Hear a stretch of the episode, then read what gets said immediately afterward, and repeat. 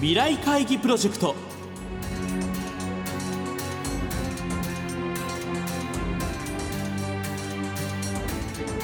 この番組は「作り変えよう」をキーワードに企業トップが提示する日本の未来に向けたさまざまな課題について皆さんと共に解決策を考える日本経済新聞未来面の紙面と連動したプロジェクトです。今回ご登場いただくのは先週に引き続き株式会社三菱ケミカルホールディングス越智仁代表執行役社長です。先日行われた越智社長へのインタビューの模様を2週にわたってお送りしていきます。後編となる今週はダイバーシティを通して求められる経営者の意識改革について伺います。聞き手は日本経済新聞鈴木亮編集委員です。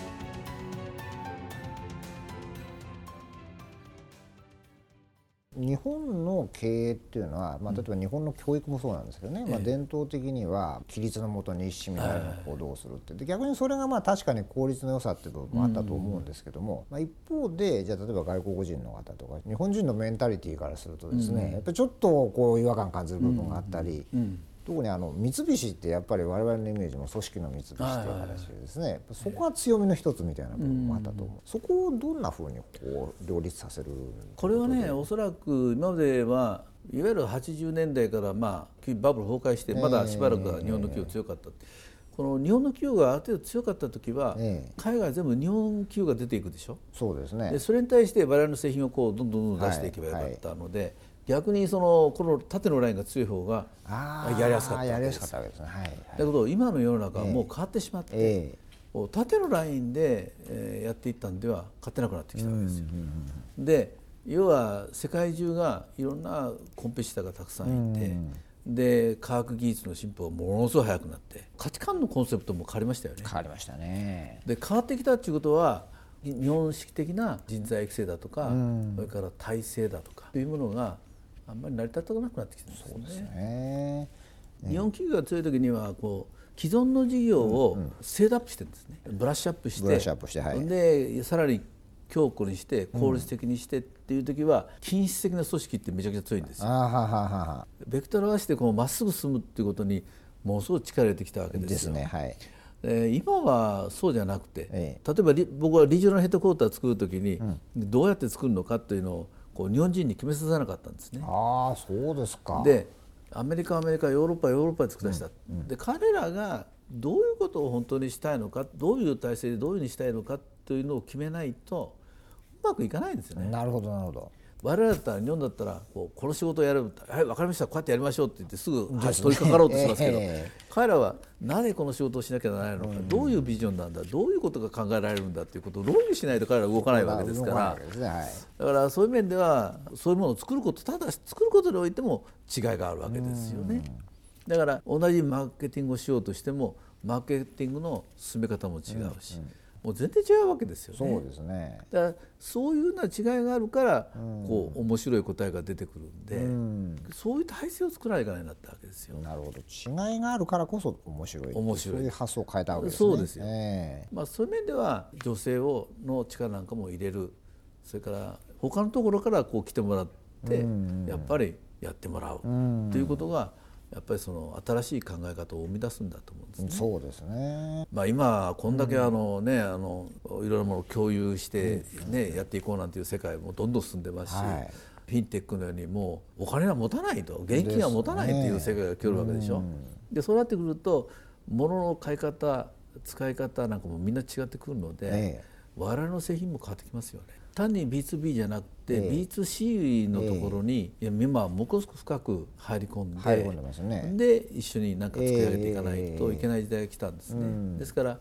従来のようにいいものを作ればいいっていう考え方ではなくて、うんうん。うん、もっとこうソリューションを与えるようなものを、うん。完成してなくてもいいから次から次へと生み込んでしていくそうですね。そういうような仕組みなんですね。今までのおそらく我々の完璧に出来上がってからで物を売るとか、えー、なんかそういうのが多かったと思いますけど、そうではなくて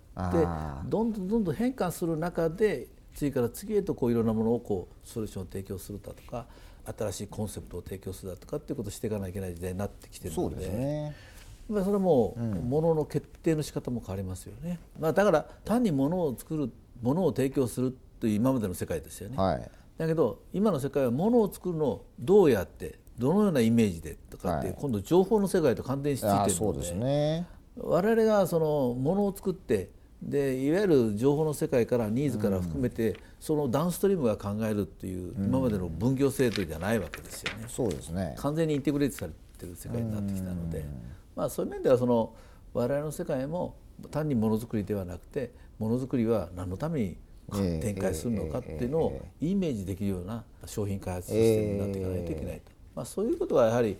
我々のように製造だけでもダメ科学屋だけでもダメ、えー IT もいる。それからいろんなマーケティングの力もいる。だですね。だからいろんなタレントを探す力もいる。というふうになってきてるんで会社の中の組織のが今までのように均質じゃダメで完全に、いや極端にはバラバラでいいと。そうですね。極端な話そうですね。極端な話え。いわゆるマルチタレントのお世界に完全になったと。そう考えるべきだと思うんですよね。で今だけどなかなかそうならない。っていうところに問題があるわけで。えあの社長の世代の人たちのね経営者の中でそういう柔軟な発想できる人がええ。果たしてどのぐらいいるだろうかっていうことなんですよね。そうですよね。えでまあ我々だけではなくて今のお40代とか50代が本当にどのぐらい発想を変えれるかっていうのが非常に重要なところだと思うんですよね。うんそこはどうですか？経営者の視点として、どうすればやっぱり日本の経営者ってそこのマインドセットチェンジってできますかね。うんやっぱりそれはあの外からの力が相当いると思います。外からの力、あ自分だけの力でなかなか変えきらないのは確かですね。やっぱりそのお我々も経営者もどんどん変わっていかなきゃいけないですけども、ええ外からの力も使ったらいいと思うんですよね。例えば今 RD だとかって言われてもオープンイノベーションだ、それからベンチャーだとスタートアップだとか、はい。アクセレーターだとかこういろんなこと言ってますよね。えでそれはなぜかっていうとやっぱり発想が違ったり物の見方が違ったり、えー捕まえてる観点が違ったりして、違うものが入ってくるからですよね、製造だって全く一緒だと思うんですよね、今までのようにケミカルといったら必ずパイプを使って反応器を使ってこうやらなきゃいけないのかっていう発想からやっぱりそこにあるんで、はい。ね。だから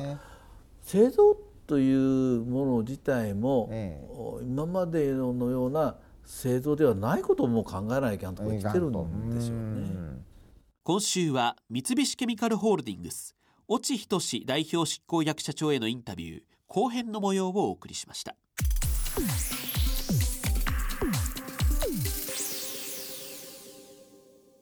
番組はラジオ日経番組特設ウェブサイトからオンデマンドおよびポッドキャストでいつでも繰り返しお聞きいただくことができます。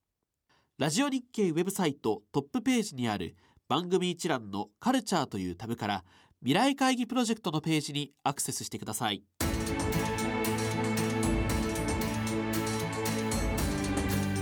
未来会議プロジェクト。来週は4月2日の放送で募集した三菱ケミカルホールディングス越智仁代表執行役社長からの課題。女性や外国人が活躍することで10年後の日本の企業はどう変わりますか？に寄せられた皆さんの投稿の中から越智社長にお選びいただいた優れた投稿をご紹介していきます。